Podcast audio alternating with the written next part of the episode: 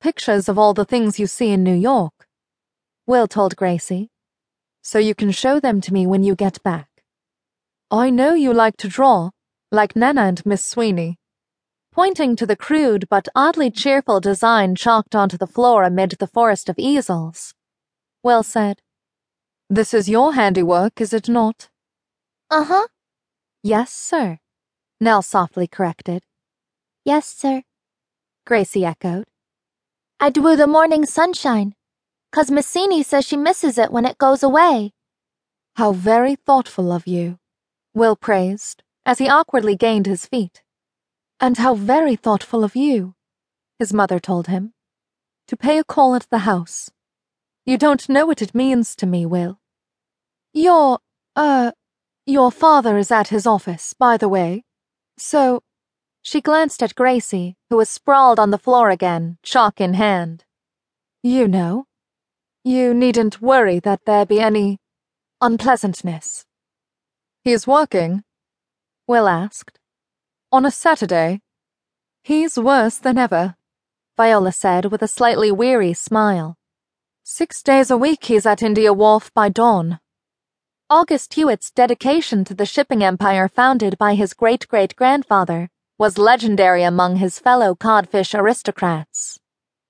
I wish I could claim that my visit was prompted by mere thoughtfulness, Will said. The fact is, I've something rather distressing to report. Oh, dear. Viola's smile waned. I can't say I'm eager for any more bad news. After that frightful gold business yesterday. Your father knows men who lost their entire. Looking up sharply, she said. You're all right, aren't you, Will? You didn't. Good Lord, no. I've never invested in gold. Will kept his considerable gambling swag in the weather beaten alligator satchel Viola had gifted him upon his graduation from medical school at the University of Edinburgh. No, I came through yesterday quite unscathed. But as you've pointed out, the same can't be said for everyone. He looked around, rubbing his neck. I say, are there any chairs in this room? Or. Here. Nell pulled out a paint speckled kitchen chair that had been tucked under a table. It's safe to sit on. The paint's dry. Will sat and crossed his legs, lifting the bad one over the good one with his hands.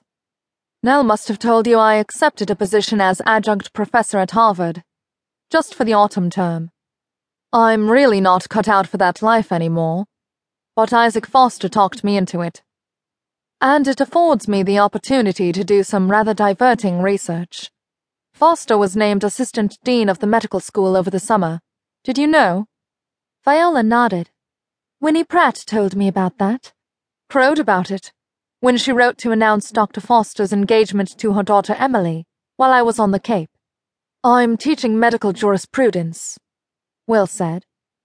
What Professor Cuthbert at Edinburgh used to call forensic studies. The legal applications of medicine.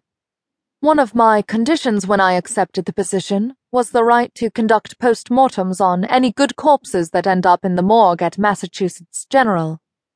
Good corpses? Viola said dubiously. Will cast a little half smile toward Nell, as if to say, You understand. There are good corpses, said Nell, who'd assisted at some truly fascinating autopsies during the four years in which she'd been trained in nursing by Dr. Greaves before coming to work for the Hewitts. Someone whose death was violent or unexplained can be very interesting to dissect, if one knows what to look for. I thought the county coroners handled that sort of thing, Viola said. Yes, Will said. But they're all laymen, so they have to pay private surgeons to perform the actual autopsies. When they bother with them.